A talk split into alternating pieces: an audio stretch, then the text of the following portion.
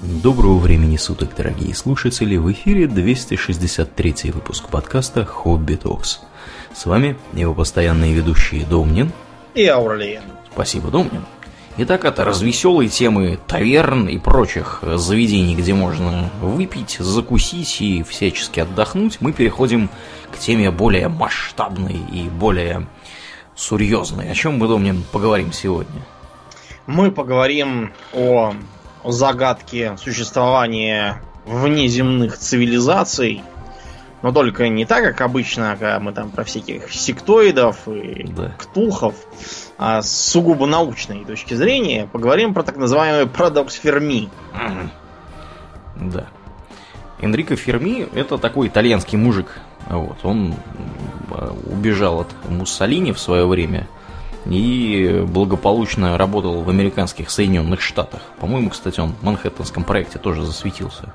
Ну, он был знатный физик, факт того, что ядерный реактор первый — это его детище. Да-да-да, вот это вот то, что так они... Так что, наверное, не без него обошлись. Не без него, скорее всего.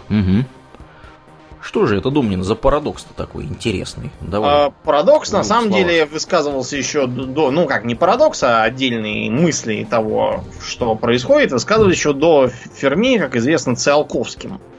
Циолковский вообще столько всего высказывал, но он как-то, это, знаете, высказывал там в четырех стенах у себя дома. Вот, поэтому смысл высказываний дошел до публики сильно поздно.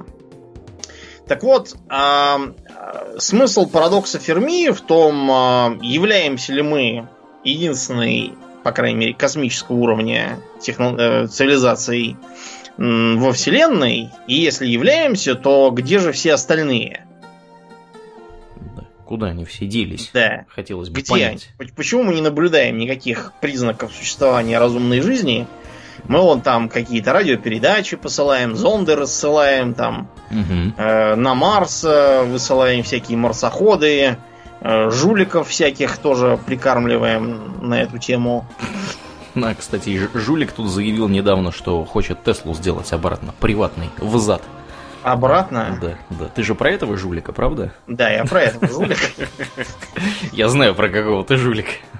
Да, ну, в общем, мы много чего затеваем. Там от нас в космосе расходятся волны разного рода. А почему, как бы, казалось бы, мы-то кто? Мы же тля, наверное, по сравнению с...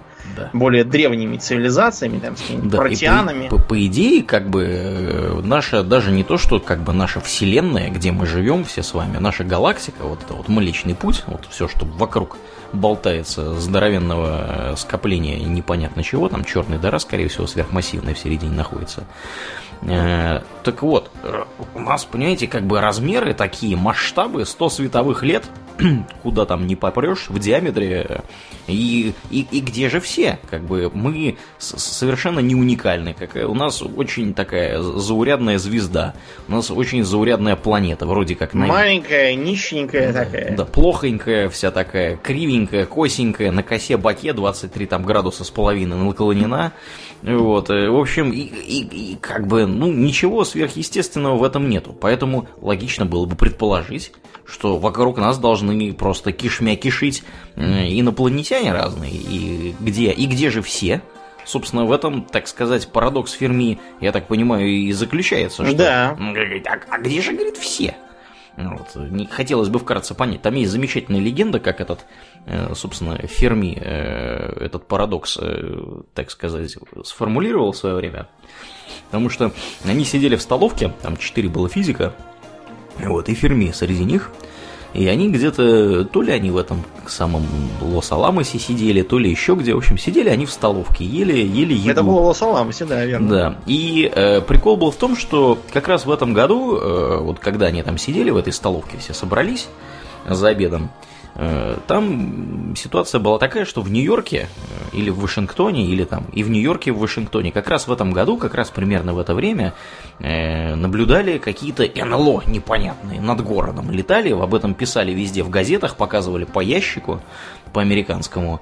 И совершенно как бы было неясно, как бы, что вообще за ерунда происходит. Вот, и я так понимаю, что это, собственно, и всплыло в разговоре, при всем при том, что они, видимо, сделали вывод, что то, что там по ящику показывают, полная лажа. Это и полнейшая ерунда. Ну и, собственно, Ферми говорит, так, а где же все? Вот, и никто ему, так сказать, не нашелся, что сказать. При этом, я так понимаю, что он там умудрился сформулировать вот то, что сейчас называется уравнением Дрейка, так называемым. Да, ну, не он сам, это, да, собственно, доктор Дрейк сформулировал. Да, он чуть позже сформулировал, потому что Энри, я так подозреваю, в 56-м, наверное, году это все... Да, ну это просто высказал, как бы вообще. А формулу, собственно, Дрейк придумал. Дрейк придумал несколько лет позже всю эту формулу. Вот, и, или даже нет, не в 56-м, в 50-м году. Он тут, ну вот, а Дрейк придумал через 10 лет, через 10 лет. В 60-м году было. А формула у Дрейка получилась такая. Угу. Значит, количество разумных цивилизаций, способных вступить с нами в контакт, то есть там не строящих пирамиды какие-то у себя, летающих уже, равняется... А количество звезд... летающие пирамиды, думаю. Да, какие-нибудь телепортирующиеся. Да-да-да, убивающие всех живых, там гауссовые винтовки, все дела. Да. Так вот, это число цивилизаций равняется количеству звезд, которые каждый год образуются в галактике, умноженному на долю похожих на наше Солнце звезд с примерно такими планетами, умноженное на среднее количество планет и достаточно крупных спутников, у которых есть более-менее приличные условия для того, чтобы там завелось что-то, умноженное на вероятность зарождения жизни на планете, умноженное на вероятность возникновения разумной жизни, а не просто жизни, умноженное на отношение количества планет, разумные жители, которые собираются контактировать, к количеству планет, на которых просто есть разумная жизнь, строящие пирамиды там и все такое. Угу. И умноженное на время жизни такой цивилизации, пока она для нас представляет интерес, то есть существует, жизнеспособна и хочет летать в космосе и общаться с нами. Да, да. Да. Вот. Таким образом, получилось, что это уравнение послужило основой для выделения бюджетных средств на программу поиска внеземной цивилизации, так называемая SETI. Да, ну, надо сказать, что Ферми, когда он, собственно, в 50-м году беседовал со своими коллегами, он примерно ту же самую, так сказать, формулу и накидал. А Энрико Ферми – это очень был крутой мужик. Не случайно всякие там, знаешь, физические лаборатории и телескопы называются его именем, потому что он реально был очень крут.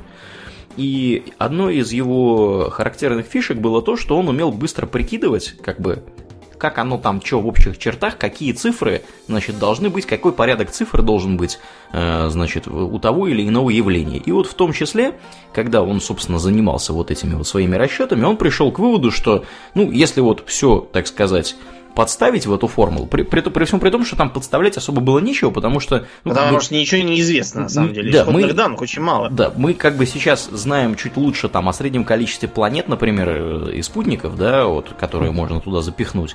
Ну, знаем примерно, сколько солнцеподобных звезд. Ну, как бы остальные вещи, вот, например, вероятность зарождения жизни, мы вообще не знаем, какая она, большая, как она, это, маленькая. Да, вероятно она или невероятно. Да, потому что как бы мы знаем, что у нас как-то все вышло, а вот как у других. Для начала там, мы не можем сформулировали, что такое жизнь. Вот мы, жизнь, это понятно. А если бы какая-нибудь там совершенно другая жизнь на основе, допустим, не углерода, там, а кремния. Да, да, это жизнь вообще или нет? Вот как мы вообще поймем, что это жизнь? Может, да, оно там будет какое-то, знаете, такое, какие-то на кристаллы похожие, общающиеся какими-то неуловимыми нами волнами, там, да, на нейтрино, и черт знает, что это. Нет, да ладно, да ладно, это как бы, можно ли считать жизнью вообще вот эти вот... как они называются-то, господи, которые белки-то образуют, аминокислоты, это уже жизнь или еще нет? Потому что, например, если вот вы начнете смотреть, да, как, собственно, Фейнман любил делать, да, давайте разбираться во всем, так сказать, сверху вниз, до самого основания, пока не дойдем до атомов.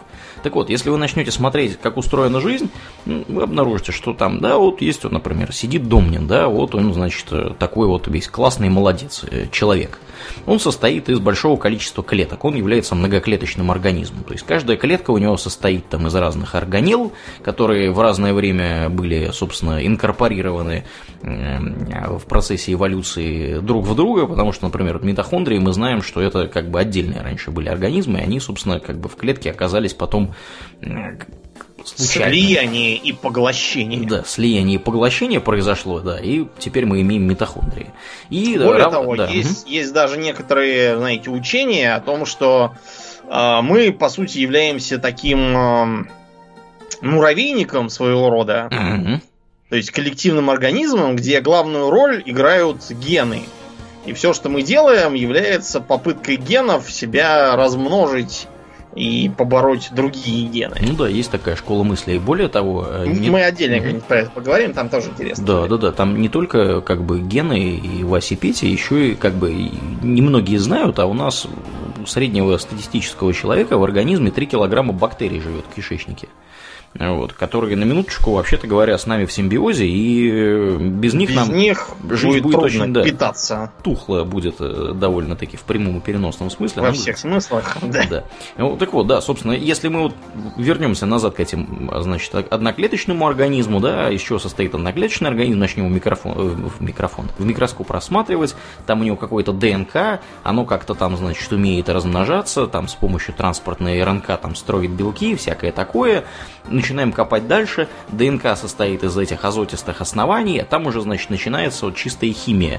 То есть там просто химические вот эти вот там как бы молекулы вот этого ДНК, оно представляет собой такую длиннющую, значит, молекулу, вот, которая состоит из простейших каких-то, из простейших там атомов фактически. То есть где вот в этой вот всей цепочке, так сказать, жизнь начинается, где она, вот это вот живое, а вот это еще не живое, вот где вот это вот проходит грань, на таком уровне сказать довольно трудно. Но мы сегодня, к счастью, не об этом говорим, мы про разумную говорим жизнь.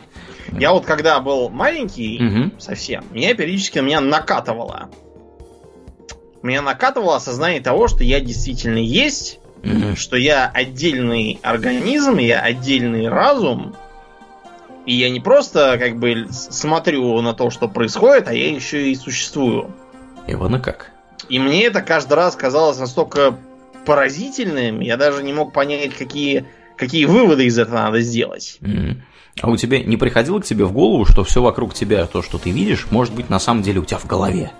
И никого больше кроме тебя нет? Нет, я до солипсизма, я был убежден в реальности происходящего. Вот, но мне было удивительно, что вот оно не просто есть, а еще и я в нем есть. Я отдельный разум, и откуда-то я взялся. Да. И вот, собственно, происхождение моего разума меня маленького повергало в полнейшее раздумье. Благоговейный трепет. Да, в общем, я поэтому думал, но ничего так умного и не додумал, к сожалению. Да, ну ты недалеко, так сказать, ушел от мыслителей наших, потому что как никто, собственно, другой тоже не додумал ни до чего дельного в этом плане. Да. По большому счету гамбургскому. Да, то есть, как бы возвращаясь назад к этой самой формуле, которую мы обсуждаем, Ферми умел подставлять цифры более или менее разумные, да, на взгляд на его. И если мне не изменяет память, у него получалось в результате, или это уже про Дрейка, ну, в общем, короче, оценки первые были, что в нашей галактике, да, должно быть порядка 10 тысяч цивилизаций, если вот все цифры подставить на том уровне знаний, которые у нас есть. И как бы и где же все, никого нету. Ну, как бы вот такая вот там была, собственно, постановка вопроса. И забурлила. Да. И забурлила, потому что в 1959 году в авторитетном журнале «Природа» была опубликована статья ученых Кокони и Моррисона «Поиски межзвездных сообщений». Сообщений не в смысле путей сообщения, а именно сообщений в прямом смысле, то есть посланий каких-то. Там производился достаточно сложный анализ, там всякие учитывались тогдашние представления о радиотелескопах и вообще межзвездной радиосвязи. И доказывалось, что даже при тогдашнем уровне развития радиоастрономии можно и нужно слушать внеземные цивилизации, которые наверняка там где-то есть, и, наверное, нам всем транслируют что-нибудь такое, вот, чтобы установить с нами контакт, а мы как дураки сидим и не слушаем. Вот. На этой почве, а также вот на выдвинутой формуле Дрейка было решено выделить, по-моему, $1 миллион тогдашних. Это, правда, еще 10 лет там заняло в итоге. Вот, на проект SETI. В 1971-м, по-моему, он стартовал. Угу.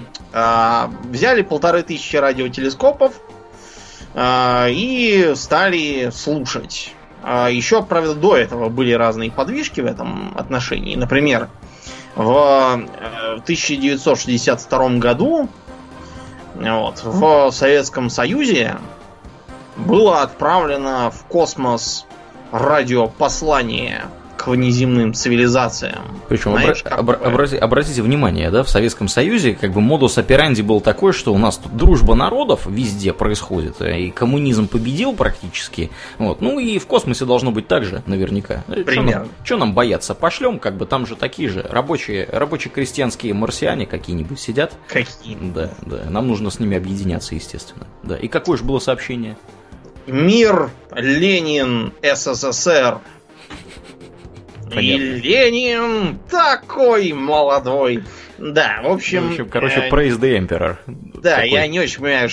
Вот предположим, что мы инопланетная цивилизация, нам прилетает мир, это еще можно более-менее понять. Какой-то Ленин или какой-то СССР. Что это? Что это такое? Чего это? То есть вы нам угрожаете или как? Или... Да, или хвалят, может, нас там, или, может, предостерегают там... Против каких-нибудь жнецов. Да.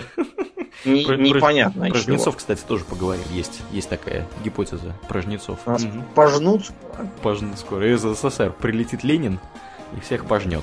Да. Ой, не напоминает. Мне опять напомнил про эту идиотскую книжку, где Ленина увозили в Цюрих, вливали в его жилы кровь убиенных младенцев. Он встал... Mm-hmm. Да, и стал ростом с 5-этажный дом и стал всех пожирать. Есть такая книга? Была такая книга, я ее нашел в школьной библиотеке, и, в общем, я такой, знаете, как в Вархаммере я открыл книгу «Ереси», и я такой ее немедленно спрятал под пиджак и побежал, чтобы истребить еретические писания. Сжечь. Да, burn the heresy. Зловещий фолиант, да. Короче, да, мы были не единственными. Потом, после нас, где-то лет через 10, они из-за обсерватории Аресибо в Пуэрто-Рико. Вообще, надо вам сказать, что обсерватории, ввиду определенных сложностей, постоянно находятся где-то у черта на рогах. Ну, понятно почему. Потому что, во-первых, строить обсерватории любые... как бы на поверхности нашей планеты достаточно геморройное занятие в том плане, что у нас вообще-то атмосфера довольно толстая. И чтобы что-то увидеть и что-то услышать, и как бы атмосфера у нас не просто толстая, да, из-за того, что у нас там почти 20 километров воздуха, да, находится в ней. У нас еще есть озоновый слой, у нас там есть еще всякие штуки, которые ионосфера, да, которая затрудняет всякие передачу сигналов и прочие такие приключения. Поэтому как бы строят обычно там, где повыше. В каких-нибудь горах, в каких-нибудь там, я не знаю, черт знает где. И, естественно, там, где подальше, если это обсерватория, значит, такая, которая не радио, а какая-нибудь оптическая, да. Их стараются строить подальше от больших городов, чтобы там не было, так сказать, светового загрязнения, да. Сейчас, и всякое такое. Идет борьба, потому что Пулково, обсерватория, имею в виду, не хочет, чтобы там что-то строили, и тебе доказывают, что все будет прекрасно и так далее. Я недавно был на Воробьевых горах, как раз вот под ночь. Так. Я, правда, был не в астрономической обсерватории, а в метеорологической, немножко не то.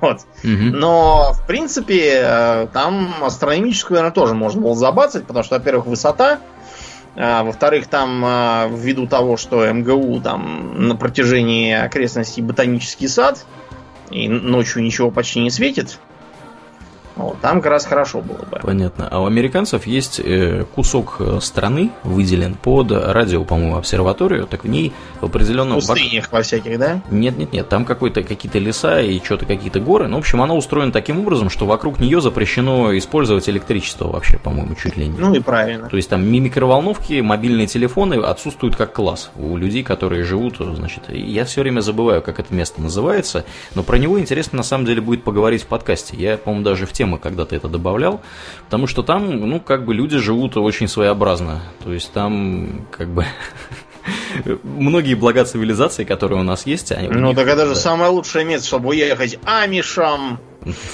чтобы там ездить на лошадях, поститься, молиться и слушать пастора по воскресеньям. Я думаю, амишей будет очень сильно смущать наличие огромного радиотелескопа.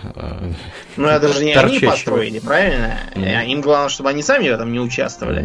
Еретическая технология. Ну, тогда туда могут поехать, я не знаю, все эти там выживальцы, которые уверены, что центральное правительство хочет разоружить народ и передать их во власть жидо-рептилоидов. Эти могут, наверное. С другой стороны, они скажут, что все эти ваши тарелки, они посылают нам в головы атомные лучи. Да. Нет, тоже не годится. Да. Фольги не хватит на вас. Да. Ну так о чем мы? Короче, из обсерватории Аресибо в Пуэрто-Рико. Там Пуэрто-Рико раз хорошо. Тихо, тепло, никого нету. Было отправлено послание, они, видимо, решили сделать послание поумнее, чем мир Трудмай этот. Ленин.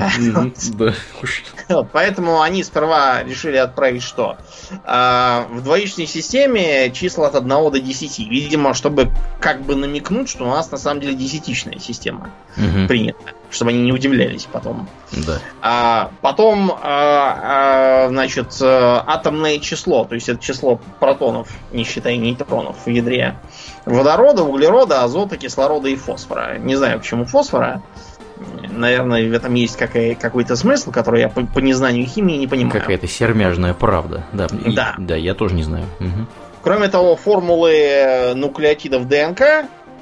Разная другая информация про ДНК, потом более общая информация про человеков вообще, про Солнечную систему как таковую и про передающий все это радиотелескоп. Какой у него размер антенны, чтобы они могли, если пожелают чего-то там обратно послать, чтобы они, по крайней мере, понимали, на что... На какой приемник рассчитывать? Размер антенны они в метрах посылали? Стесняюсь спросить. Размер антенны, в общем, и тут в двоичном представлении 1.00, 1.01, 1.1.1.1.1.1, 0 и стрелка вверх. Все понятно. Да, это имеется в виду, видимо, просто старшие разряды. Да, я думаю, что вы уловили, суть вопроса, потому что в метрах посылать что-то бессмысленно, потому что инопланетяне знают, что такое метр. Это примерно как из серии. Метр это относительная величина от размеров Земли. Да. Как объяснить... И то, кстати, не самой Земли, а умозрительных меридианов там и параллелей. Как объяснить инопланетянину по радио, что такое лево, что такое право, Из той же серии примерно. Может, у них нет такого представления, концепции как у древних египтян, у них же было там слева от течения Нила и справа от течения Нила, а запад-восток это какое-то странное было для них понятие. Нет такого направления у нас в стране. Не исключено, что и для инопланетян будет все это чудно как-то. Между прочим, в этом послании Аресибо принимал участие сам и Дрейк. Да, раз уж он это замутил. Ему и посылать. Вообще, конечно, идея смелая, что-то посылать в космос. Да, не знаю, кто там слушает. Там в дальних глубинах неизвестного космоса. Alien races lurk and plot. Извините. С другой вселенной. Не успеем выдумать космодесант. Чтобы нас всех спасти в свое время. Пока нас не прилетят, так что придется выдумывать XCOM. Причем, видимо, сразу со второй части начинать. Да, точно. Потому что ничего у нас не получится. Тем временем программа SETI действовала и даже достигла определенных результатов. Одним из самых известных является получение сигнала «Вау». Да. Это из серии «Чукче не читатель, Чукче писатель», то есть только наоборот. Они в основном не посылали, а слушали. И слушали они, там разные были школы мысли, как слушать, потому что, когда вы что-то слушаете, вы должны это слушать в определенном диапазоне. И вы должны слушать это в определенном направлении, потому что слушать просто сидя абстрактно, там куда-то направили телескопы, давайте слушать. Это так не работает. Это в кино так бывает? Да, идея заключается в том, что они определили сперва приоритет конкретные, так сказать, цели, перспективные, скажем так, с точки зрения того, чтобы слушать. И у них там, собственно, вот был определенный перечень звезд, они и слушали вот с направления этих звезд, приходит что-нибудь или не приходит. Но опять же, когда вы что-то слушаете, да, вот радиоприемник, если вы настраивали когда-нибудь такой вот, не в машине, который там сам начинает по частотам ездить, а такой, который крутится ручечкой у него, вы, я думаю, тогда представляете, что у вас... как бы то, что вам приходит, оно приходит вообще не на всех частотах, оно приходит на какой-то определенной частоте. Собственно, радиоволны, они так и работают, как и любое другое электромагнитное излучение, вообще говоря. Так вот, непонятно было, на какой частоте слушать. Соответственно, была школа мысли, что давайте слушать там на частоте водорода, да, на которой, значит, атомы водорода там вибрируют, или на какой-то там более другой частоте. Да, это популярная идея, потому что атом водорода, он очень распространенный, по-моему, самый даже распространенный. Да. По этой причине все мыслящие существа, они бы, наверное, такой же вывод сделали. Да. Ну, на самом деле, как бы я тебе скажу так, я вот когда читал вот эту книжку, которую я уже упоминал в после шоу, написанную британским астрономом, имя которого я, как обычно, Стивен Вебб. Книжка называется «If the universe is teeming with aliens, where is everybody? 75 solutions to the Fermi paradox and the problem of extraterrestrial life». Второе издание.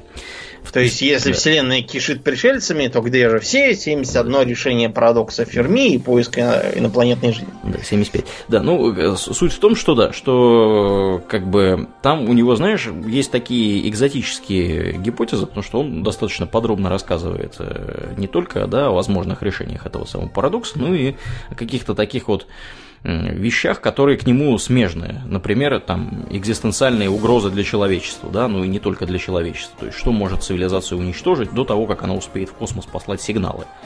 Вот. И у него там, знаешь, такие изобретательные были мысли по поводу того, что, ну, это не он сам придумал, конечно, это какие-то другие люди придумали, но все равно, помимо вот этой вот самой частоты, на которой водород может колебаться, там еще была чертова туча разных других частот, которые имеет смысл слушать, потому что в этом тоже есть определенная логика. Вот. И как бы там, знаешь, какая была? Вот если я верно помню, в частности, у них был... Дело в том, что на некоторых частотах, так сказать, сигнал будет поглощаться, например, атмосферой. То есть, если приходит сигнал там с определенной частотой, он, скорее всего, об атмосферу либо там отразится, либо вообще, значит, не пройдет через нее. То есть, логика там заключалась в том, что не все сигналы, которые к нам могут потенциально приходить, мы можем слушать. И если кто-то вдруг эти сигналы нам посылает откуда-то, да, целенаправленно, то эти товарищи, скорее всего, имеют неплохое представление о том, как у нас устроена наша планета, из чего у нее сделана атмосфера и на какой частоте сигнала надо слать. Поэтому слушать надо на той частоте, на которой нам могут слать. И, соответственно, там как бы были тоже разные варианты. Ну, возвращаясь назад к Аресибо, я точно не помню, на какой они частоте слушали, но какой-то разумный такой, одной из самых очевидных. И как бы что-то они там наслушали, что-то они вообще, Домнин, наслушали-то там. Вау-сигнал ты упомянул. Да, вау-сигнал. У нас, кстати, это обычно записывалось как ого-го, потому что это как бы старая тема. Да, ого-го. Тогда еще мы не знали слова вау, поэтому писали ого-го. Угу. Получается, какое-то ого-го на башорг. По-моему. Ох, да. Да, в общем, слушали они, используя большое ухо. Это радиотелескоп Университета Огайо. Так. И слушатель Эйман заметил, что полученный сигнал удивительно похож на те характеристики, которые у них там в методичке указаны, как ожидаемые. Да, дело в том, что там приходили в основном, ну, знаете, вот как вы включаете телек ненастроенный, и там какие-то... белый шум. Да, белый шум приходит туда. И вот сигналы, которые они принимали до получения этого вау-сигнала, они были ровно вот такого характера, и они обозначались обычно цифрами, там, от 1 до 9, а потом начинались буквы, в зависимости от силы, там, частоты, на которые, собственно, приходит этот сигнал. Я не знаю деталей, я в физике, на самом деле, очень плохо разбираюсь. И прикол в том, что вот этот вот сигнал, он как раз и состоял у них в подавляющем большинстве из букв. То есть, какой-то вот такой вот высокоэнергетический сигнал к ним прям туда припер. вот, который, собственно, каково, если ищешь на картинке, там обведено, значит, в кружочек и написано «Вау!», мол, смотрите, это что-то такое, этакое. И что же это, Домнин, оказалось-то? Это было что-то этакое? В общем, а большое ухо это, оно не вращалось само по себе. Угу. То есть вместо этого оно просто рассчитывало на вращение самой Земли. Благодаря характеристикам самого телескопа и скорости вращения Земли можно было твердо сказать, что каждая конкретная точка небосвода наблюдается 72 секунды. Угу. Таким образом, если сигнал длится, допустим, 50 секунд, то это белый шум. А если вот именно 72 секунды, то это какой-то постоянный, видимо, сигнал, который исходит именно вот оттуда. Да, с того направления. Да, и вообще, то есть как он бы мог просто теоретически так совпасть, что он длился именно 72 секунды. Мало ли что может быть. Да, ну и кроме того, когда вам такое приходит, вы знаете, откуда оно пришло, как бы в точности. То есть вы можете посмотреть туда. И стали туда смотреть, и ничего больше не услышали. Собственно, в этом мораль истории. Вот. Да. Угу. Непонятно, в общем, что это было. Выдвигались разные гипотезы. Возможно, это были виноваты кометы. Вот. Другие утверждали, что это может быть внеземная жизнь. Сам Эйман, например, который, собственно, назвал журналом «Вау», потому что он в тетрадке там написал «Вау» рядом с данными сигнала. Mm-hmm. Вот. И он утверждал, что это мог быть либо внеземной сигнал, либо, как вариант, сигнал, происходящий с Земли, просто отразившийся там от чего-нибудь металлического в космосе. Да, ну, надо понимать, а какой это год, Домнин, был? Это был 77-й год. 77-й год. Надо понимать, что в это время уже спутники бороздили простор околоземной орбиты, и спутники имеют нехорошую особенность что-то периодически излучать. Вот, и как бы тут нет никакой гарантии того, что это был не какой-нибудь спутник-разведчик, вот, чей-нибудь, и непонятно что посылающий. Потому что разные бывают истории, в частности, не помню где, в какой конкретно обсерватории, некоторое время принимали какие-то загадочные сигналы, а потом оказалось, что это просто в соседнем помещении кто-то микроволновку включал, горел еду. Угу. Вот, а как бы тонкое оборудование считало, что это что-то приходит из космоса откуда-то. Ты, между прочим, знаешь, что благодаря вот этой фигне со спутниками ЦРУ финансировала фонды, которые финансировали фонды, которые финансировали эту самую SETI. Так. Слушай, потому что их интересовало, какие там интересные частоты, на которых некоторые спутники, которые не наши, а значит советские, могут работать. Поэтому туда они и финансировали фонды, которые финансировали фонды. Да. В доме, который построил Джек. Да, в общем, молодцы, что я могу сказать. Да. Кстати, они, вот ты говоришь, что там вот рассылают, не есть что, нам не есть что прилетит потом. Да. Была, между прочим, в США, это правда не ЦРУшники, а местные ВВС, такую устроили программу, назывался, ну, сперва это называлось проект «Знак», потом проект «Угроза», а потом проект «Синяя книга». За НЛО наблюдали. Да. Они наблюдали за НЛО, обработали огромное количество сообщений про НЛО, всевозможных там отчетов, показаний свидетелей, городских сумасшедших, местных алкоголиков и тому подобного. Угу. Вот, и должны были понять, во-первых, что это. Да, как мы дошли до жизни такой. Представляет ли оно угрозу национальной безопасности? Короче говоря, в отчете Кондона, который потом был, было заключено, что ничего из этих НЛО, во-первых, совершенно не доказано, что имеет внеземное происхождение, во-вторых, никакой агрессии и угрозы национальной безопасности не показывал. Поэтому программу следует закрыть. Но понятно, что любители. Мы-то знаем, да, что это все на самом-то деле для отвода глаз, а на самом-то деле в настоящем отчете скрыта страшная правда. И она была засекречена, потому что... А дальше там разная конспирология развивается. Мы не будем еще сказаться. Да. Были более материальные попытки донести до внеземной жизни информацию о нас. Угу. Помнишь про Пионер-10? Пионер-10? Это как Star Trek Voyager? Типа того.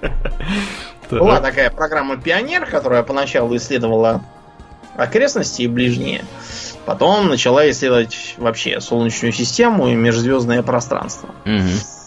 Ну и вот, в общем, НАСА запустила зонд Пионер-10. Понятно, Пионер — это не который у нас, который там всем будь готов, пример. Всегда готов бить клопов, гонять котов или кого там. Угу. А Пионер в смысле американском, то есть который в этих в шапках из енота там, да, и кожаных мокасинах с ружом. С ружом-то воюют с индейцами, продают бобровые шкурки, да, снимают скальпы, вот такие пионеры. Пионеры молодцы, что сказать. Да, в общем, на борту этого самого Пионера была заложена пластинка. На каковой пластинке изображались homo-сапиенсы,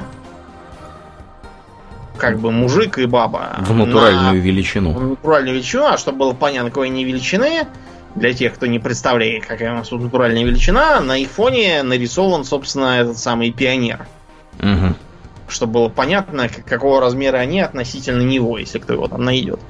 Потом показана внизу пластинки схема Солнечной системы, и вон там видно Юпитер, Сатурн с кольцом, и вон Земля, от нее стрелкой вылетает этот самый Пионер, а в центре, видимо, карта галактики изображается, видимо, где наша система относительно ее центра.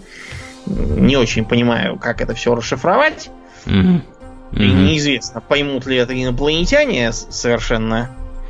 Вот, типа того, одни говорили, вот там мужик нарисован с поднятой рукой, а может быть в этой культуре поднятая рука — это значит сдавайтесь или будете немедленно уничтожены. Кто знает, что у них там. Что они хотели этим сказать, да. Да, короче, не очень понятно, да, что из этого получится, вероятно, ничего. Но как бы по состоянию на 2012 год он от нас уходил где-то с скоростью в 12 тысяч километров в секунду от Солнца. Подлец какой, уходил от нас. Да. Да. Вот. Ну и когда-нибудь, когда мы уже, наверное, все сгинем тут давно, он, может быть, докуда-нибудь долетит. Обещал вернуться. Знаю, что такие были. Вот я сказал, что когда нас уже не будет, потому что есть такое интересное объяснение парадокса Ферми. Угу. У того, что это вот мы вышли в космос и никого больше не видать. Да, да. То есть ты уже начинаешь переходить, собственно, к объяснению. Да, это давай того, объясним, да, в чем мы, собственно, рассуждаем тут. Да, да, да. Так называемая теория великого фильтра. Есть такая, да. Да, есть она такая. Строится на представлении о том, что цивилизации по энергетическому уровню, это Кардашов придумал, угу, шкалу имени себя, значит, что цивилизация первого типа, она может использовать энергию на своей планете. Более или менее всю. Угу. Это вот что-то близко к этому подошли мы, потому что всю мы пока еще не используем. Это самое близкое, к чему мы могли подойти, скажем так, да, по этой шкале. Угу. Это, видимо, чтобы нам было не обидно, чтобы там нулевой уровень какой-нибудь. Да, лохобоище. Да. Значит, те, кто достиг второго уровня, может задействовать энергию своей звезды. Типичный пример — это построение сферы Дайсона.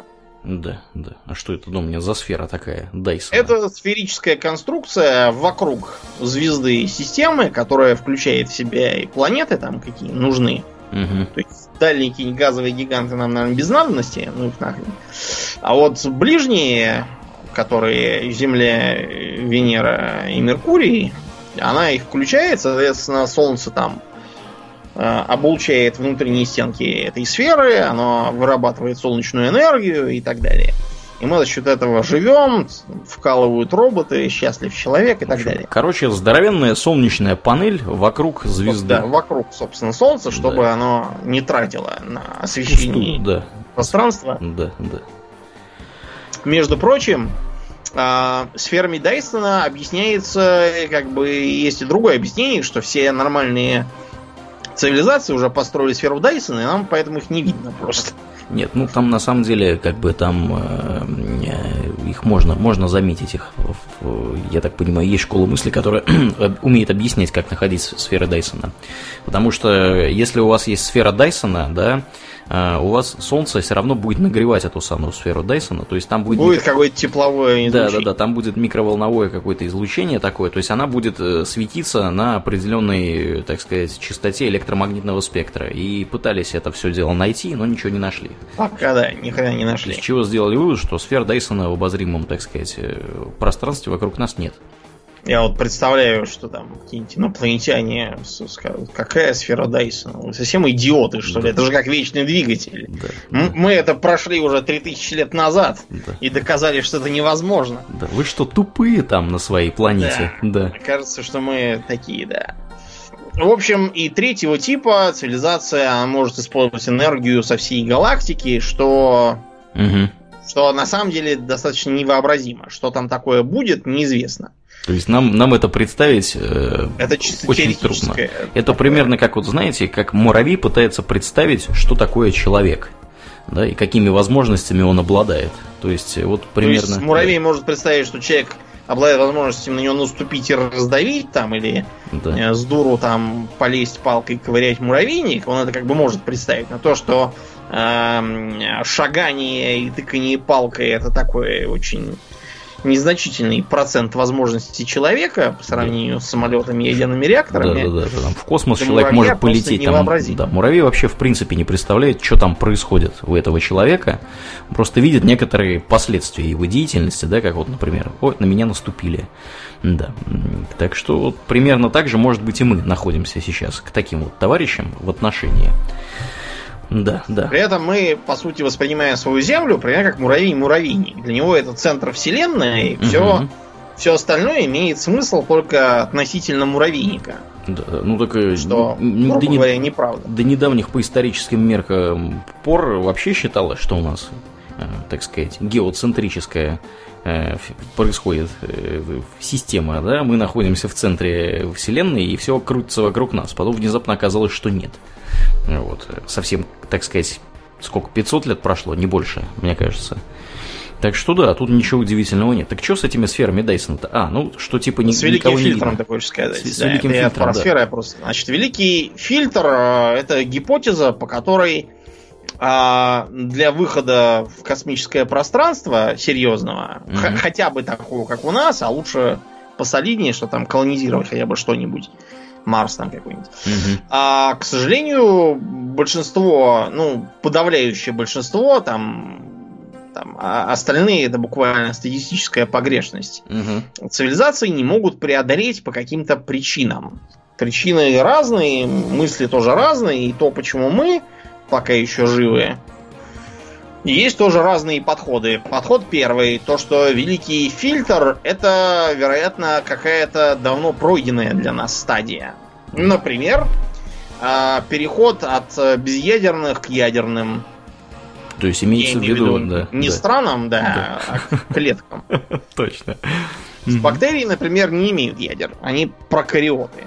А мы с вами имеем ядра в клетках, мы эукариоты. Да, крутые, да, мы крутые. Возможно, великий фильтр выглядит вот так, и на самом деле жизнь в галактике действительно кишит, но это всякие там ползающие одноклеточные фигни без ядер, которые никуда не эволюционируют причем. Да, здесь есть интересная школа мысли, Домнин, которая приходит к очень неочевидному выводу. Например, этот вывод был для меня совершенно неочевиден. Сейчас я попытаюсь это все дело объяснить, потому что как бы с тех пор прошло некоторое время, и все стало на свои места. Кстати говоря, можете про это послушать. Есть замечательный YouTube-канал, называется «Курс Гизакт».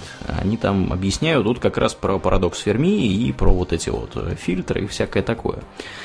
Как Домнин справедливо совершенно заметил, есть как бы такой подход к решению парадокса Ферми, который заключается в том, что разумная жизнь действительно перед тем, как что-то начать куда-то посылать, и как-то пытаться связаться со своими соседями галактическими, она должна пройти определенный набор преобразований. То есть разное существует количество таких вот критических стадий, которые, так сказать, считаются сложными. Вот Домнин назвал одну из них переход от безъядерных к ядерным, потом там вообще переход, значит, к многоклеточным существам, да, значит, есть мнение такое, что не везде происходит объединение, вот то, что у нас в клетках, да, есть митохондрии, те же самые и прочие органеллы, всякие лизосомы, рибосомы, тоже, которые вроде как считаются по современным понятиям отдельными организмами, которые ранее, так сказать, существовали совершенно отдельно от клеток, тех, которых мы имеем сейчас. Потом некоторые считают, что типа тоже сложным является выход, например, из воды на сушу, там, переход, я не знаю, от хладнокровных к теплокровным и всякое такое. То есть определенные эволюционные стадии, которые мы прошли, могут быть очень сложными. И... нам просто непонятно, насколько сложно. Да, нам непонятно, насколько сложными, потому что единственный пример, который мы видим, это мы сами. И нам поэтому очень трудно делать какие-то выводы, потому что обычно вот такого рода выводы, они должны носить статистический характер, а мы не можем никакой статистики набрать, потому что единственный, так сказать, единственный представитель выборки репрезентативный, это вот одни единственные мы. Ну, и, подобно тому, как, знаете, там, да. Когда спрашивают человека, там, как достичь успеха, вот он говорит, да это все легко и просто, но при этом он там, не знаю, красивый и здоровый, родился где-нибудь в Москве. В семье миллионеров, да. Да, спрашивают его какие-нибудь там больные, полуслепые из Буркина-Фасо, понятно, что ничего хорошего нам не посоветовали. Да, ну и как бы еще одним из таких вот фильтров является, например, да, изобретение ядерного оружия. То есть есть школа мысли, которая считает, что все развитые цивилизации поголовно уничтожают себя в огне. Изобретают? Да. Есть разные другие мысли о том, что не обязательно именно ядерное, а смысл в том, что это оружие массового поражения. Да, Может быть, биологическое оружие. Биологическое и всякое такое. Мы знаем. Да. Между прочим, вот в Стелларисе парадоксы они очень любят, я так понимаю, парадокс Ферми, потому что название обязывает. Да. У них там можно, если поиграть, можно увидеть и, например, сферы Дайсона, и планеты, где когда-то была разумная жизнь, но они себя разбомбили атомным оружием, так называемый Tomb World, то есть миры и гробницы. Да. Много чего. Да, ну и, соответственно, как бы, исходя из всего этого, поскольку мы, опять же, ничего не знаем с определенностью, тут... у нас два варианта, да, если это действительно какой-то великий фильтр, так называемый, мы либо до него находимся, либо после. И где конкретно мы находимся, мы не знаем. И как бы тут, что является контринтуитивным, так это то, что в наших интересах будет, например, вот представь себе, Домнин, завтра приходят новости из НАСА, которые говорят, что типа на Марсе нашли, значит, многоклеточную какую-нибудь или одноклеточные какие-нибудь, даже неразумные, просто какие-то одноклеточные организмы. Какие, да. Волосы, это хорошие новости для нас или плохие? Вот как ты думаешь? Ну, как тебе сказать, с одной стороны, это очень интересно с научной точки зрения и позволит нам чего-нибудь такое потом открыть. А с другой стороны, это показывает, что что жизнь вообще может быть, что теоретически может означать, что может быть и разумная жизнь, что... А дальше это непредсказуемо. Например, может быть какая-нибудь разумная или неразумная жизнь, допустим, какой-нибудь инопланетный паразит, к примеру, который может представлять для нас опасность. Да. Ты знаешь, что когда с Луны америкосы привезли своих, они их держали некоторое время в карантине. Ну, правильно. Мало ли, что они там подцепили у себя на Луне. А то там окажется, что там чужих привезли. Привезли чужих. А мы знаем, как это все выглядит. Да, это только в кино. Плохо. Помнишь, там был этот идиотский фильм, где с Марса там какое-то не пойми что притащили на МКС. Вот, и такие, знаете, ну, как всегда... давайте содержать непонятную форму жизни на непредназначенной для этого космической станции, где нет никаких систем аварийного сброса, потому что может пойти не так? Wait, oh shit! Вот. Это ну, в общем, не художественный фильм «Вирус», ты вспомнил. Нет, да? «Вирус» — это старый, это более новый. Мы его даже как-то в этом подкасте... Да-да-да-да-да. «Вирус» там, кстати, мы ни при чем. «Вирус» — это где, типа, некая форма жизни энергетическая, она через сигнал поразила какой-то там научный корабль академик Волков, который внезапно, оказалось, умеет, содержит в себе лаборатории по производству и мастерские по производству роботов. Да, хрень там начала строиться подряд. В роботов переделали. Да. И, так общем, вот, ладно, Домнин, бог с ними, с роботами. Для нас новости, что на Марсе нашли одноклеточные живые организмы, это очень плохие новости. И вот почему. Если там найдут вдруг внезапно мертвые организмы, для нас это здорово, потому что это с большей долей будет свидетельствовать в пользу того, что мы находимся за великим фильтром. А если, ну, как бы логика здесь очень простая, то есть, как бы на Марсе, вот смотрите, все уже померли, а мы еще живы, значит, скорее всего, мы проскочили вот этот вот великий фильтр, который всех убивает. То есть больше вероятность того, что мы, так сказать, и чем больше мы будем находить, естественно, там за пределами Марса, где угодно, какие-нибудь остатки древних каких-нибудь непонятных тварей. Космических жакеев, протеан. Тем лучше для нас, потому что как бы они вымерли, а мы, скорее всего, уже и не вымрем. Все умрут, а я... Логика такая. А если там будут, значит, живые эти одноклеточные товарищи, для нас это скорее признак того, что мы еще до фильтра не добрались, потому что жизнь, она вот такая, более распространенная, и, так сказать, если мы не видим никаких результатов, то есть, как бы мы уже две имеем, да, планеты, на которых есть что-то живое. Вот. И если мы никого не видим вокруг нас, это означает, что, скорее всего, те, кто вокруг нас, они уже за этим фильтром находятся, а значит, ну, как, не то, что за этим фильтром, а они уже вымерли из-за того, что этот фильтр впереди. Для нас это означает с большей вероятностью тоже, что фильтр перед нами впереди. И мы вымрем. И мы, скорее всего, вымрем, да, мы только не знаем, от чего именно. Вот. То есть, как бы в наших интересах, на самом деле, чтобы никакой жизни на Марсе не было найдено. Вот. Если следовать, опять же, этой самой логике. С третьей стороны, то, что мы не найдем вымершую жизнь на Марсе, не означает, что нет вымершей жизни где-то там далеко от нас, мы просто до нее не доберемся и точно так же вымрем.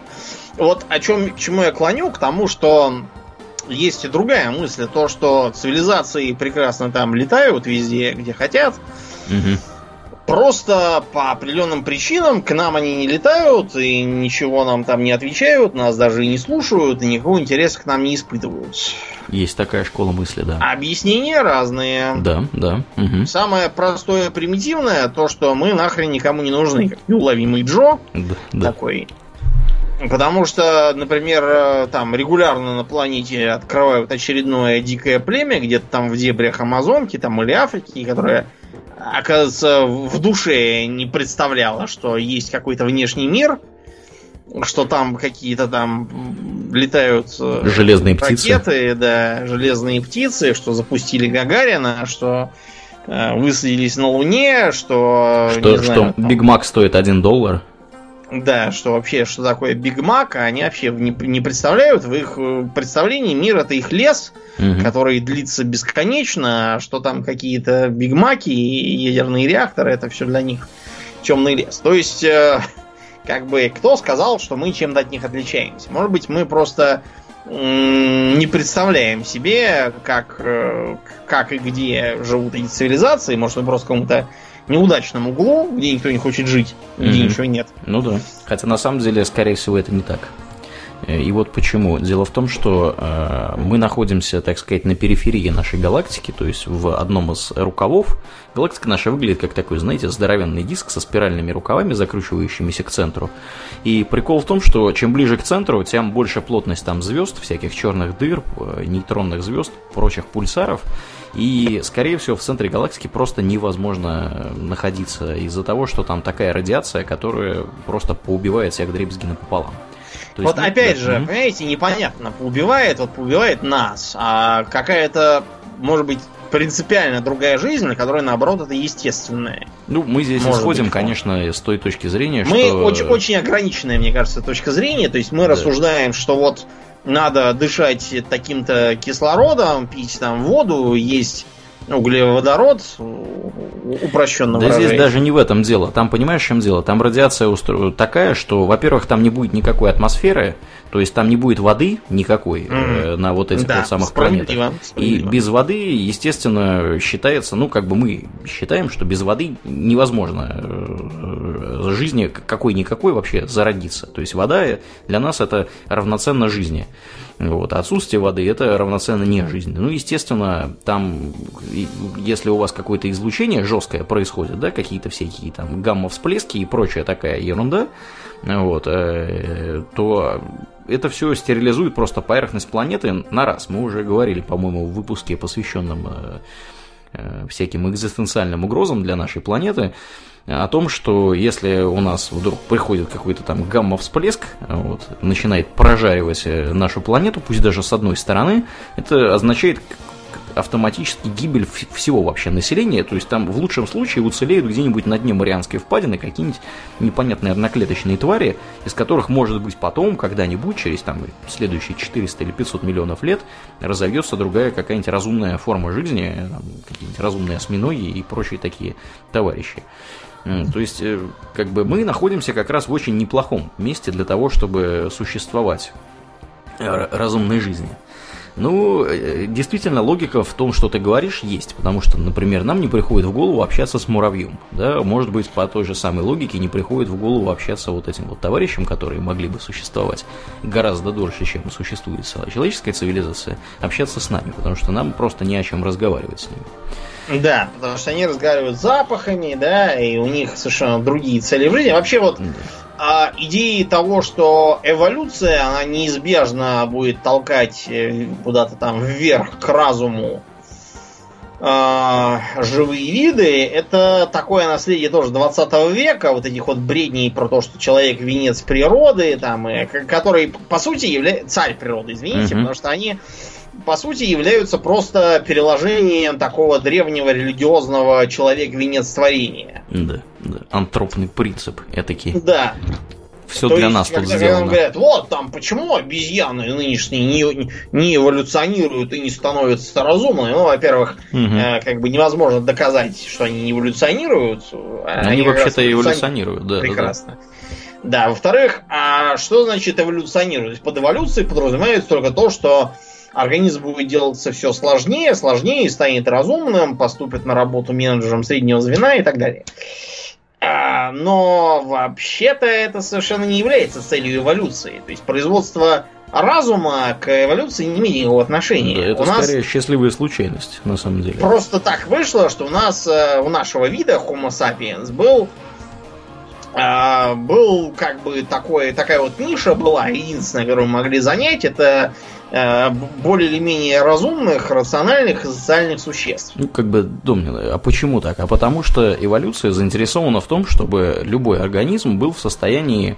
Эволюция вообще, как бы, это вообще неправильно так говорить. Эволюция ни в чем не заинтересована. Это слепой процесс, абсолютно слепой, который никакой цели не преследует. Как дао такое. Да, да, да. То есть она просто есть, да, как медицинский факт. То есть это даже не процесс, это просто вот такое, знаешь, состояние вещей. Это суть, да. Да.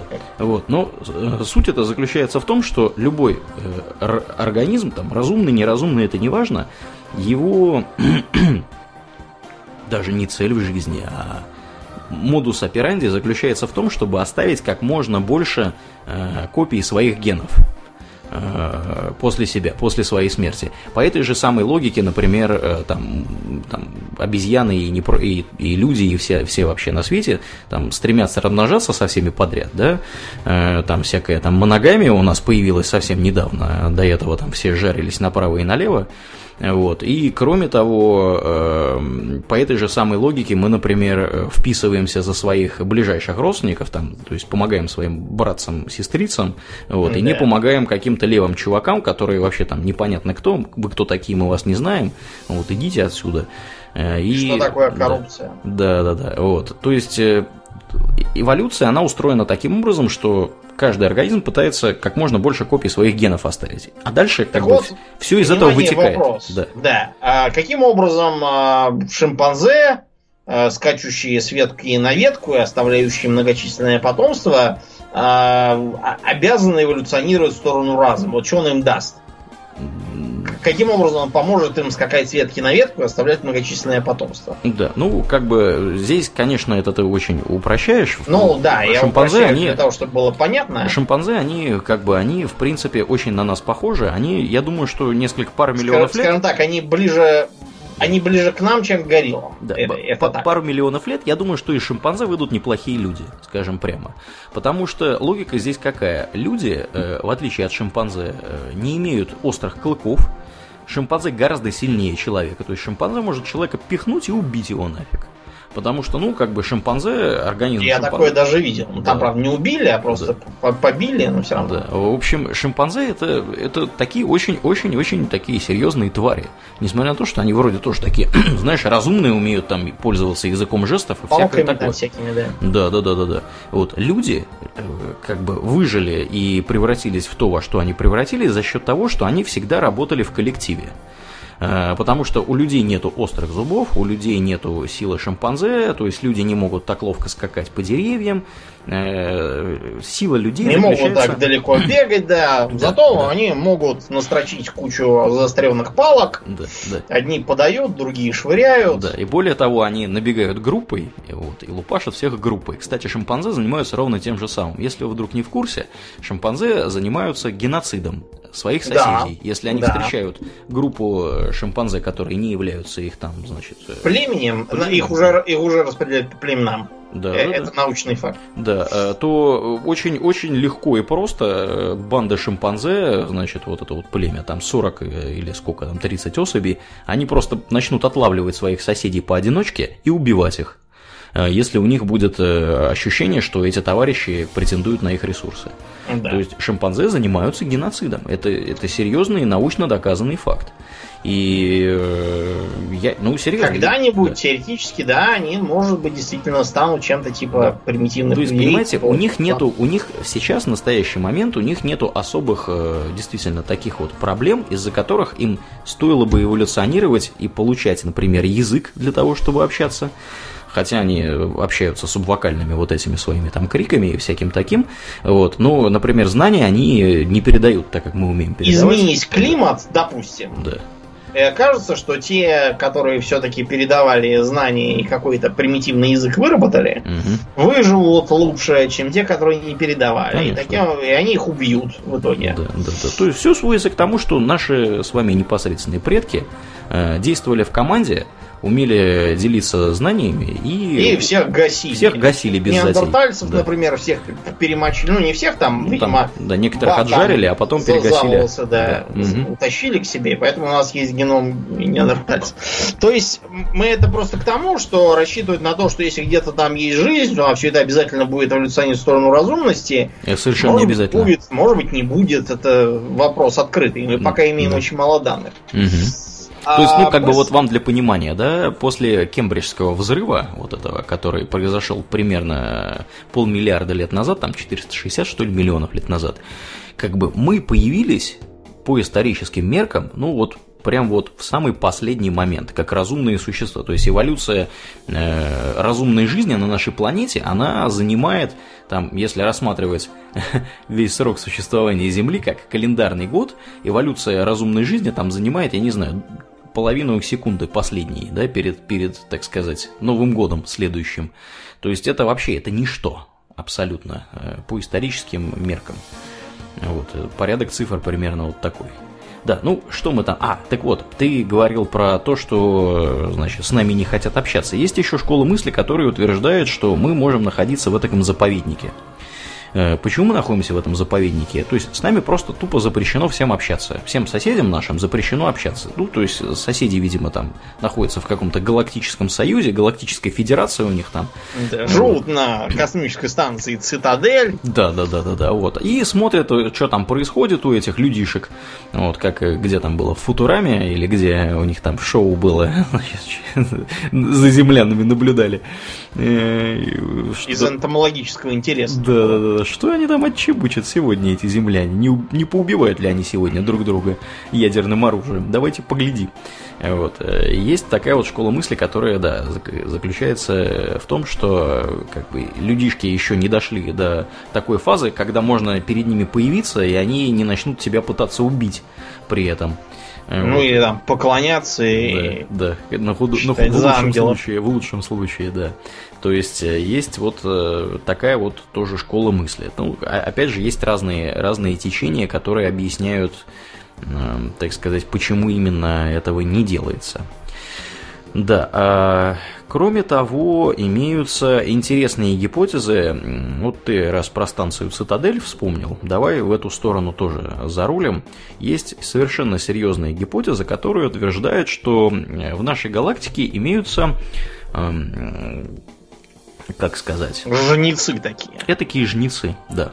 То есть, вот серьезно, я когда книжку читал, значит, это 24 глава, 24-е, точнее, решение у этого товарища, которого я упомянул ранее, оно называется «Берсеркеры». То есть, там берсерки такие набегают и всех мочат. Логика там ровно та же самая, которая была в «Масс-эффекте». То есть, какая-то древняя цивилизация умудрилась построить машины, ну и опять же, на нашем современном понимании как бы того, как работает процесс эволюции разумной жизни, мы можем предположить, что рано или поздно мы выстроим какие-то машинные, значит, так сказать, разумные существа, синтетические, которые либо с нами сольются в экстазе, либо вытеснят нас к ядрене фене. И вот, как бы, есть такая школа мысли, которая утверждает, что есть постбиологическая жизнь, то есть искусственный, по сути, интеллект, который, так сказать, живет вечно и не умирает, и там может себя чинить, там, строить какие-то мега-сооружения и всякое такое. И вот эти товарищи, они просто начинают всех мочить без разбора, биологических разумных тварей, и являются таким великим фильтром, то есть, ну, как бы прилетели, поглядели, ага, так, вот еще обезьяны скачут, летим дальше, пока мочить некого. Потом прилетели лет через 500, говорят, что-то тут уже, это начали взрывать какие-то... Атомный век какой-то. Да, ну, пора уже, пожалуй, что их мочить всех подряд. Вот, то есть, и опять же, есть разные там, знаешь, высказываются гипотезы, как бы, как они это определяют. То кто говорит, что по радиоизлучению, то есть, как только начинают что-то там в радио и диапазоне вокруг себя излучать, сразу эти товарищи активируются и прилетают на огонек посмотреть, что это вы тут нам посылаете, какие радио и ТВ-сигналы. Давайте-ка мы вас всех тут поубиваем, к ядрене фене. Либо, как только начинают что-нибудь взрывать, потому что это тоже вроде как можно заметить, особенно если где-нибудь оставлять какие-нибудь пробы или зонды. Вот это, кстати, тоже отдельная интересная тема, которой Вебб касается в книжке. Она заключается в том, что, как бы, а может быть, они уже вообще-то здесь, может быть, они уже наблюдают за нами и наблюдают... Может быть, они уже внедрились. Да, это тоже, и такая гипотеза тоже есть, что там уже все внедрились, нами управляют рептилоиды, значит, посмотрите, как смешно себя ведет этот, как его, Марк Цукерберг, он наверняка рептилоид и всякое такое. Есть и такая гипотеза, но она явно конспирологического характера, немножко выходит за рамки нашего сегодняшнего обсуждения. Вот. А я хотел поговорить про автономные, знаешь, такие вот станции слежения, такие вот такие дроны, которые просто висят вокруг каждой звезды в некотором количестве, да, и наблюдают вообще, что там происходит. Для нас никакой технической возможности обнаружить вот такое вот что-то вот, ну, даже вот представьте себе, ну, что, например, ну, представьте себе грузовую фуру, да? Угу. Вот если эта грузовая фура будет где-нибудь болтаться между Марсом и Юпитером, мы ее с вами никогда не обнаружим, эту грузовую фуру, с тем уровнем технологий, который у нас есть сейчас. Ну, естественно, это, если эта грузовая фура не начнет там вещать в радиодиапазоне в нашу сторону. Вот, мол, ребята, я здесь. Вот, забирайте меня отсюда, с этой вот орбиты. То есть мы очень слабо представляем, что вообще вокруг нас находится. Да, мы можем что-то видеть, значит, нашими телескопами, мы можем там посчитать какие-то крупные куски, так сказать, скал, которые летают в космосе, мы можем их обнаружить. Но вот что-то чуть меньшее, там, чем, я не знаю, Луна Юпитера, мы уже испытываем определенные трудности с обнаружением всего этого добра. Поэтому совершенно не исключено, что вокруг нас что-то болтается, что за нами наблюдает, и в определенных условиях может, так сказать, либо слать сигналы в центр, либо там выходить с нами на связь и говорить нам: вы знаете, вы тут это, давайте, пожалуйста, не взрывайте ничего термоядерного больше, потому что иначе мы прилетим и всех вас поубиваем, к ядрени фене, если вы не будете себя вести хорошо. Вот.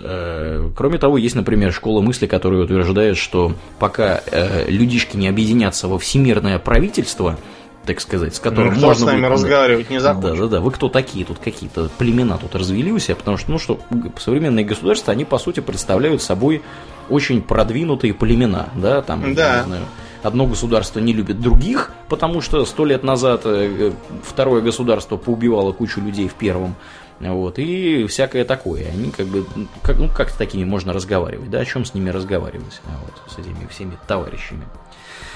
Да, то есть с этими самыми жнецами вполне себе существует такая вот тоже гипотеза в некотором роде. Опять же, гипотезой это назвать трудно, потому что гипотеза – это что-то по определению, что можно проверить.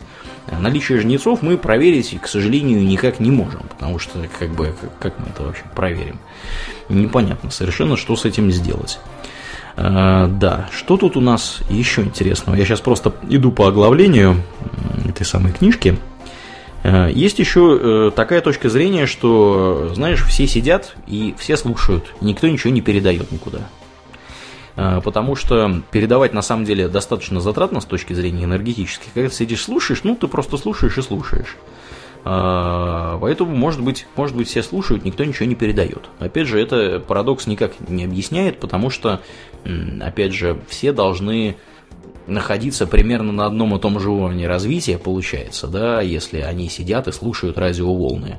При всем при том, что мы, например, начали радиоволны эти передавать всего порядка 100 лет назад, может быть, чуть больше, в эфир, потому что, ну, как бы до этого нас вообще не видно было и не слышно. Это, кстати, является почвой для еще одного потенциального разрешения парадокса, который заключается в том, что то, что вот мы сейчас слушаем, да, при помощи сети и прочего всего такого, оно на самом деле абсолютно бесполезное занятие, потому что, может быть, цивилизации проскакивают вот эту стадию, когда они что-то вещают куда-то в космос, в радиодиапазоне, очень быстро.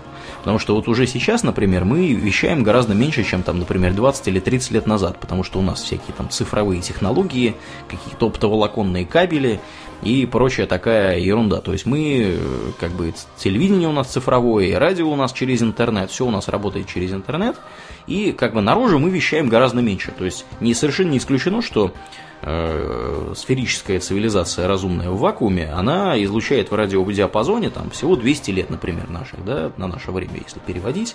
Вот, а после этого она благополучно изобретает какие-то другие способы общения, там какие-нибудь запутанные там фотоны или что-нибудь такое, и, так сказать, общается дальше, совершенно ничего никуда не излучая. Вот, это примерно как, знаешь, если бы какой-нибудь первобытное племя пыталось общаться с белыми людьми при помощи, там, я не знаю, сигнальных костров и барабанов. Вот, когда у людей уже есть интернет и сотовые телефоны, у белых людей, естественно. Mm-hmm. Вот, так что такая вот. А тоже. Вот, например, покойный Стивен Хокинг, mm-hmm. он вообще предостерегал и говорил, что, например, слушать-то слушайте, а посылать сигналы не надо. Да. Ну, угу. Потому что если инопланетяне посетят нас, результат будет подобен тому, когда Колумб высадился в Америке. Да. Что, как мы знаем, оказалось не совсем хорошо для коренных американцев. Угу. Не совсем хорошо, это мягко сказано. Да уж. Поубивали, короче, всех практически. А кого не поубивали, дали им право казино заводить. Ну, вот. Это сильно позже Колумба было. Те, которые в Колумбову эпоху, тех убили всех. Убили без затей. Аборигенов там Кубы, Пуэрто-Рико. Да. Всех убили, всех зарезали. Да. Потом есть еще интересная такая точка зрения, которая заключается в том, что вот мы же с вами, да, изобретаем всякие у нас тут VR какие-то, AR, World of Warcraft, я не знаю, и прочие такие штуки. Потом же, опять же, недавно было кино «Первому игроку приготовиться», где там тоже все в виртуальном мире, значит, бегали. А что, если инопланетяне тоже все как один, знаешь, избирают такой вот путь поведения, И вместо того, чтобы запускать космические корабли, которые будут бороздить просторы Большого театра, они вместо этого строят какую-нибудь там матрицу, в нее погружаются и живут в этой самой матрице. Да, можете реально положить на все это космическое завоевание. Вот да. Немножко подобное было, знаешь, где? В сюжете «Вангеров». Угу. Там, значит, человечество благодаря каким-то ученым спиритам вступило в контакт с неким высшим разумом. Угу. И этот высший разум показал, каким образом можно так сказать, каналы строить в подпространстве к иным мирам. И оказалось, что все космические технологии просто не нужны. Потому что можно по каналам по этим шариться. Потому что можно по каналам, да, ходить под чужим мирам. Ну, в общем, они там доходились, конечно, в итоге. Угу. Но смысл вот такой, да. Это, короче, как паутина, да, в Вархаммере? Типа как того, да. Но только она, как бы, ее можно как создавать, так и разрушать. Они там просто напоролись на всяких зергов под названием Криспо. Вот. Зерги их тут же стали всех пожирать и встраивать в свои структуры. И, короче говоря, да, и земляне отрубили себе свой канал. Так что те, кто остался там, были брошены на произвол судьбы и назвали себя Софти. Софти. Вот, да, типа мягкие из-за своей уязвимости. Они тогда применили какое-то биологическое оружие, которое, правда, ударило не только по Криспо, но и по ним. Криспо тоже отрубили свой канал, и получилась потерянная цепь миров. Mm-hmm. Такая циклическая. И, в общем, там все перемутировали и превратились в такой суп существ. Mm-hmm. И там, в общем, короче, видите, да, ничего хорошего тоже этого не вышло. Короче, вот. Как Вархаммер практически тоже там расползлись. Ну, правда, они не через паутину расползались, да, а через варп, вот, на их несчастье. Вот, а потом, когда все навернулось, в общем, тоже осталась там цепь. Не цепь, правда, куча оторванных друг от друга миров. Вот, так что, да, очень, очень знакомые сюжеты, скажем прямо, у этих вангеров.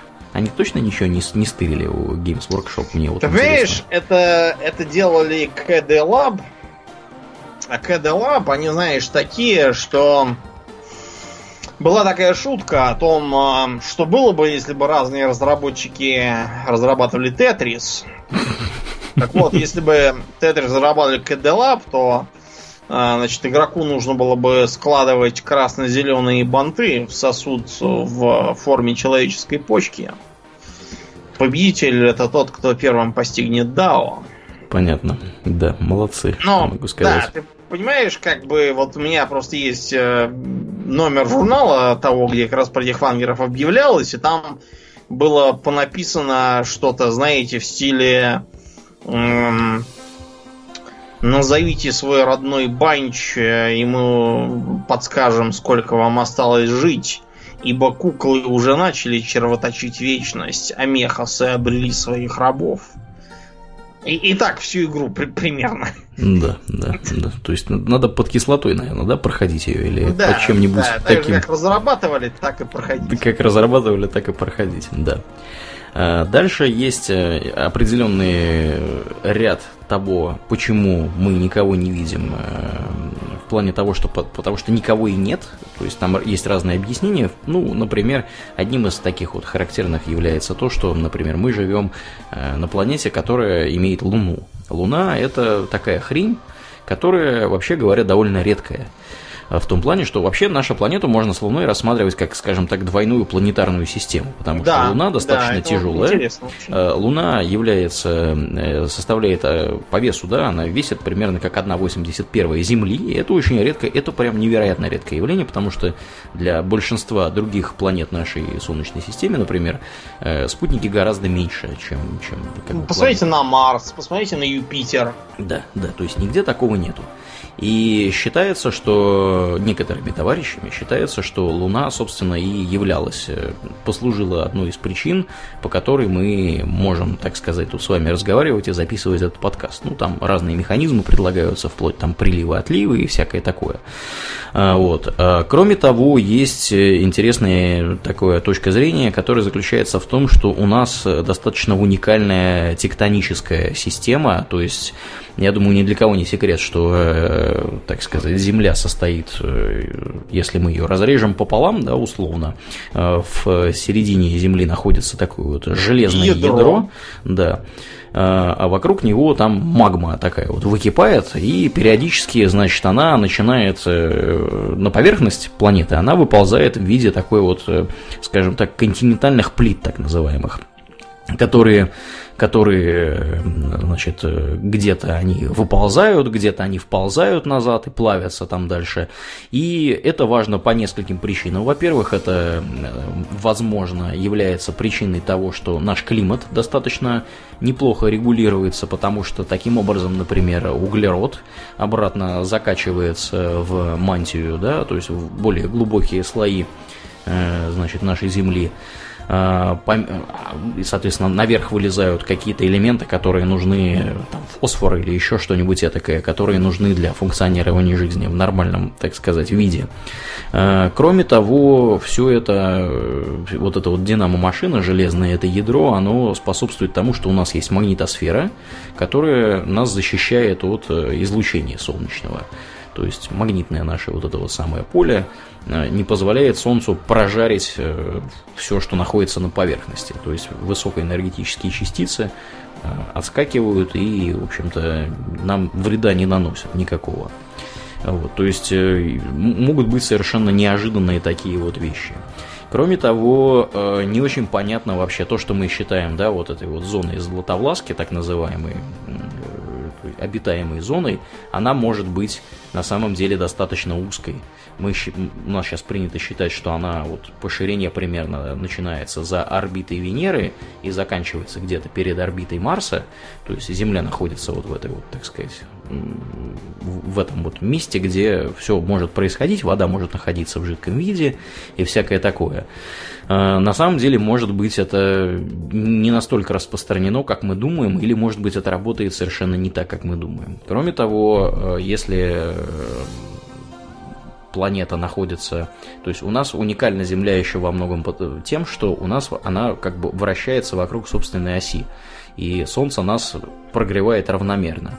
Значительное количество планет, которые мы обнаружили на данный момент при помощи всяких там хитрых методов транзитного, значит, этого обнаружения, когда там меняется светимость звезды, когда планета проходит, да, через ее диск, они, ну, там я не знаю уж точно технические детали, но факт тот, что значительное количество планет, о которых мы знаем, существование которых мы достоверно знаем, они то, что называется tidal locked, то есть, как это по-русски-то назвать, черт возьми. Ну, в общем, короче говоря, суть заключается в том, что они все время повернуты к своей звезде одной и той же стороной. И это не очень хорошо, вообще говоря, для существования жизни, потому что на той стороне, которая повернута к Солнцу, там дико жарко, а на той стороне, которая... другой, соответственно, да, полный мороз. Да. В мультике про Чёрного плача была серия, где стальной клюв... Угу. Устроил прямо то же самое. Они, короче, какую-то ракету разогнали и использовали ее для того, чтобы остановить вращение Земли. Вот. И он говорил, что, значит, берегите этот глобус, значит, на этой стороне у нас все поджариваются, да, а то и все замерзают. Да. Ну, далеко за, далеко за примером ходить не надо, потому что у нас, например, Луна так устроена. Да, она к нам всегда обращена одной стороной, и когда мы говорим «темная сторона Луны», это значит, что она все время темно. Это, да, означает, что мы ее не видим. Мы, та, которую мы не видим, половина, да, примерно. На самом деле, чуть меньше половины. Слово о двойных планетах, да, ты забыл еще систему Плутон-Харон. Угу. Де-факто это двойная планета, потому что они очень близки, ну как, относительно близки по массе, сравнимо с... Землей и Луной. Да, да. Вот, и о чем я еще хотел сказать, о том, что, возможно, мы просто слишком тупые, да, чтобы понимать чужие цивилизации. Так. То есть мы с вами общаемся там радиоволнами, может, они общаются, не знаю, там силой мысли, через используя нейтрино, к примеру. Да, или астрономику, он у них есть. неизвестные нам частицы постоянно какие-то все новые открывают там с помощью разных коллайдеров. Mm-hmm. То есть это примеры, как я не знаю. И вот представьте, что какое-нибудь затерянное племя там на островах, mm-hmm. оно бы вздумало ждать сигналов, так сказать, извне, и каждую ночь там зажигало костры. Сигнальные. Да. Да, но из-за того, что их остров находится в отдалении от других берегов, костры никому не видны, а суда там мимо не ходят, потому что нет маршрутов. Угу. Все население у нас общается как?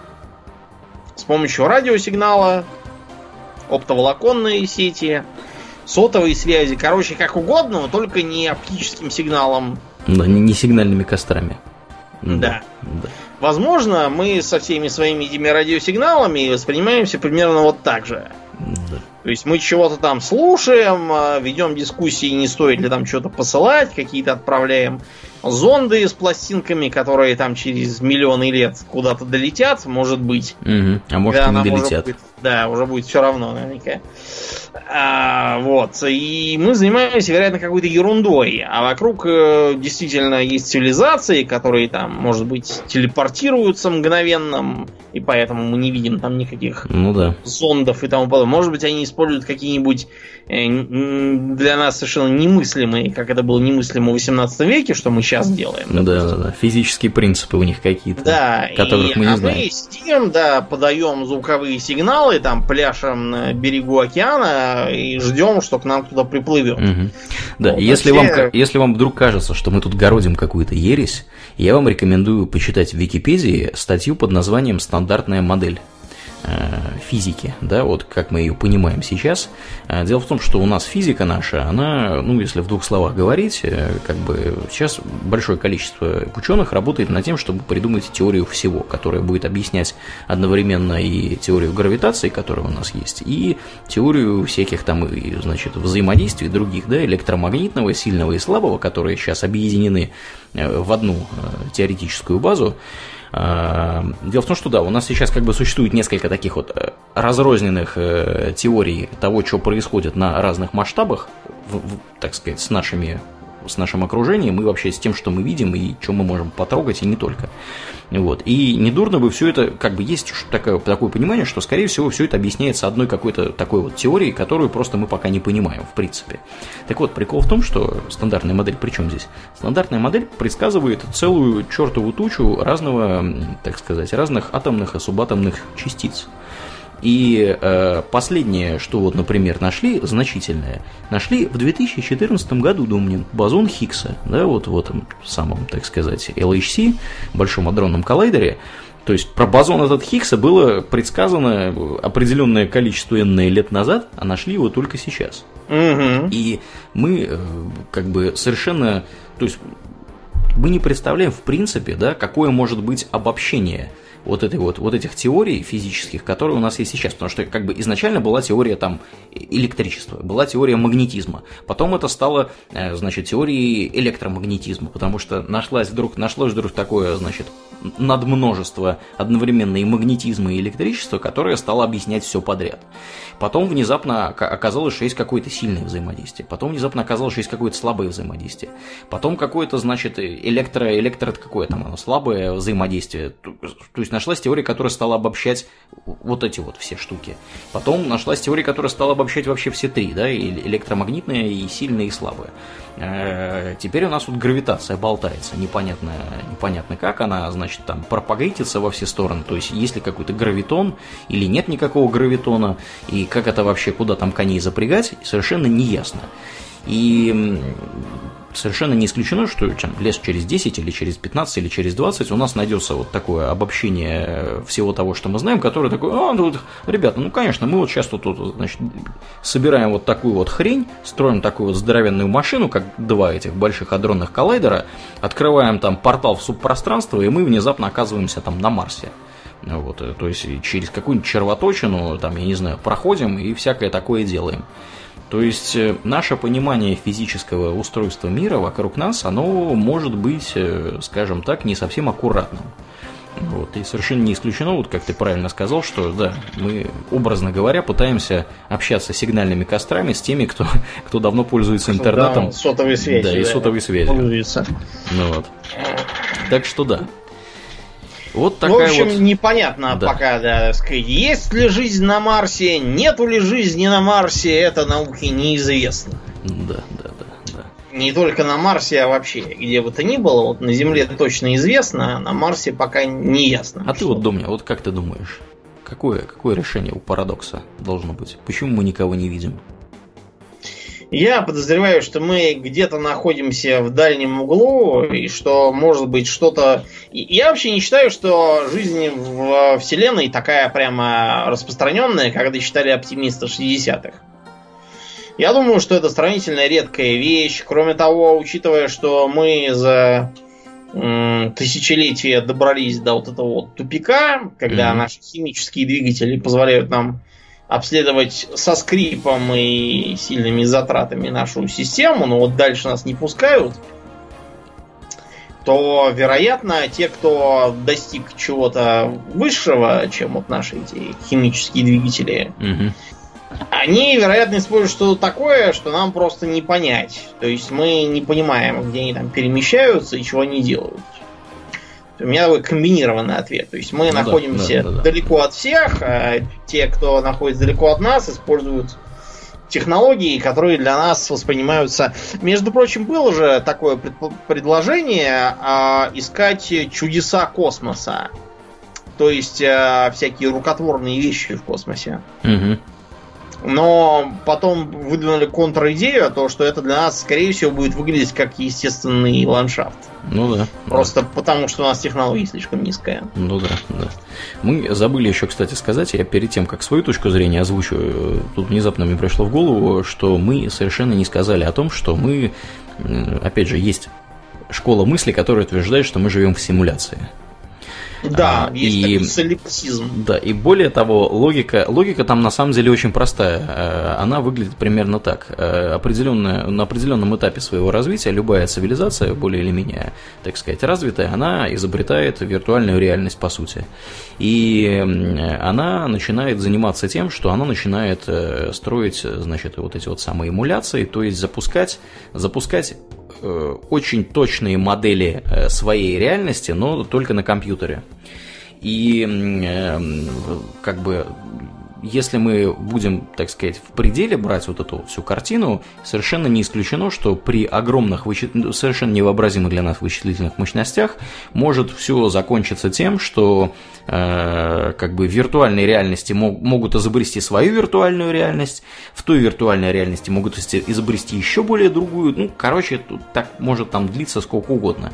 И статистически, если как бы смотреть на это таким образом, то вероятность того, что мы живем в виртуальной реальности, она на самом деле гораздо больше, чем вероятность того, что мы живем не в виртуальной реальности. Потому что если мы, условно говоря, вот представьте себе картину маслом, да, мы такие замечательные, хорошие, мы самыми первыми, мы единственные существа живые в нашей галактике, там, ну, допустим, давайте, да, мы изобретаем виртуальную реальность, мы там, я не знаю, мега крутые, мы мега умные, мы умеем моделировать все настолько круто, что существа, которые в результате вот этой вот симуляции разобьются в нашей виртуальной реальности, они и знать не будут, что они в виртуальной реальности находятся. То есть они будут считать, что они живут в какой-то своей вселенной, у них, значит, все будет замечательно хорошо, они будут считать, что они как бы вот, ну вот как мы считаем, что мы живем, значит, да, в реальности, они будут считать, что они тоже живут в реальности. Они, скорее всего, тоже на определенном этапе, если друг друга не поубивают ядерным оружием, например, они тоже изобретут виртуальную реальность, там заведут своих виртуальных чуваков и вот так далее. И если мы всех вот этих вот товарищей сложим, просто вот чисто, да, по там, статистике первой недели, то, что рассказываю, да, в курсе, значит, теория вероятности, извините, статистика, это дальше. То, что рассказывают в курсе теории вероятности, то есть какова вероятность того, что мы живем в виртуальной реальности. Берем всех людей, которые, так сказать, существуют вообще. Ставим это в знаменатель дроби. Берем всех людей, которые живут в виртуальной реальности. Ставим это в числитель дроби. И, естественно, как бы большая часть вот этих самых людей, которые живут в виртуальной реальности и симулируются, она находится в числителе. И у вас в итоге получается число, которое очень близко к единице. исключительно за счет того, что товарищи, которые на верхнем, так сказать, уровне находятся всего, и самые первые изобрели виртуальную реальность, они настолько малочисленны по сравнению со всеми остальными симулируемыми, что как бы вероятность того, что мы живем в симуляции, она практически единица. Поэтому я тебя, Домнин, поздравляю, мы с тобой очень, может быть, живем в виртуальной реальности. Нет, подожди, может быть, это я живу в виртуальной реальности, а ты просто как бы программа, которая, да, изображает, да. В общем, ребят, да, может быть, лучше... Домнин, мы с тобой оба программы, которые что-то изображают. Может быть, мы оба программы, вот те, кто нас слушают, они там, они висят в физрастворе в капсулах, да. обвешанные проводками, а мы как программы им вещаем. А чтобы нам программа была не скучно, то вот там, сколько же у меня мусора-то в комнате, надо выкинуть сейчас будет. Знаете, тот, кто эту программу делал, он какой-то, по-моему, не очень хороший, не очень хорошее существо, скажем так, непонятно какой он там расы. Да. И... Нет, так ты не понимаешь, это все, что вот мы с тобой, как симулируемые, значит, люди, это все результаты, так сказать, слепой эволюции, которая работает в нашей симулируемой вселенной.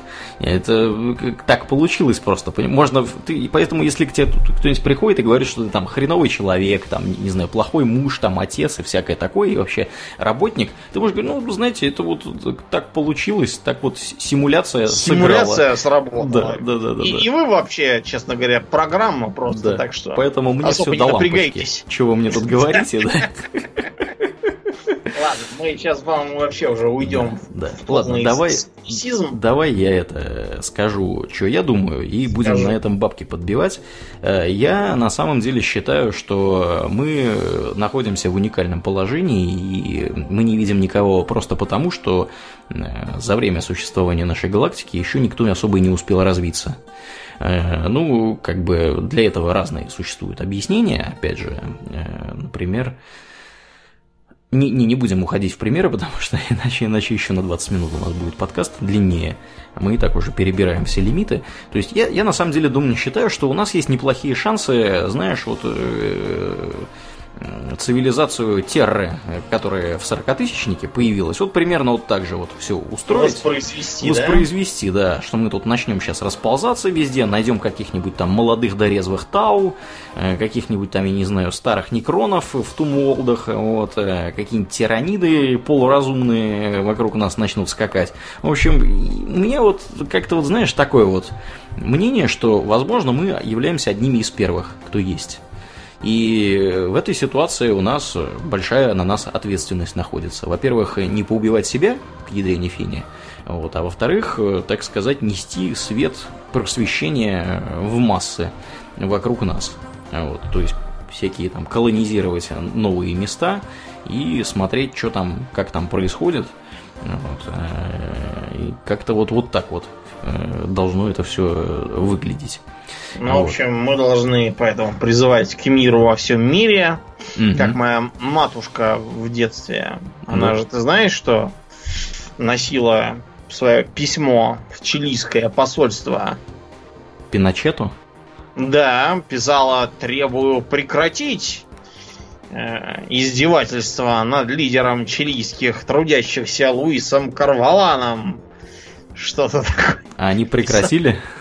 В итоге прекратили. Помнишь же, что обменяли хулигана на Луиса Корвалана. Где бы найти такую, чтобы на Брежнева сменять? Мы отдали им дурачка Буковского, который сейчас под судом за педофилию. Понимаете, диссиденты, они такие люди сложные. Да, творческие люди. Да, они нам отдали Корвалана, мы ему там перепилили физиономию и отправили его обратно в Чили, чтобы он подрывал режим Пиночета. А он подорвал? В общем, да, подорвал. Крутой Корвалан, молодец. Крутой, да. Да. И на этой оптимистической ноте давай бабки подбивать, переходить в после шоу, потому что у нас там тоже интересное будет сегодня происходить.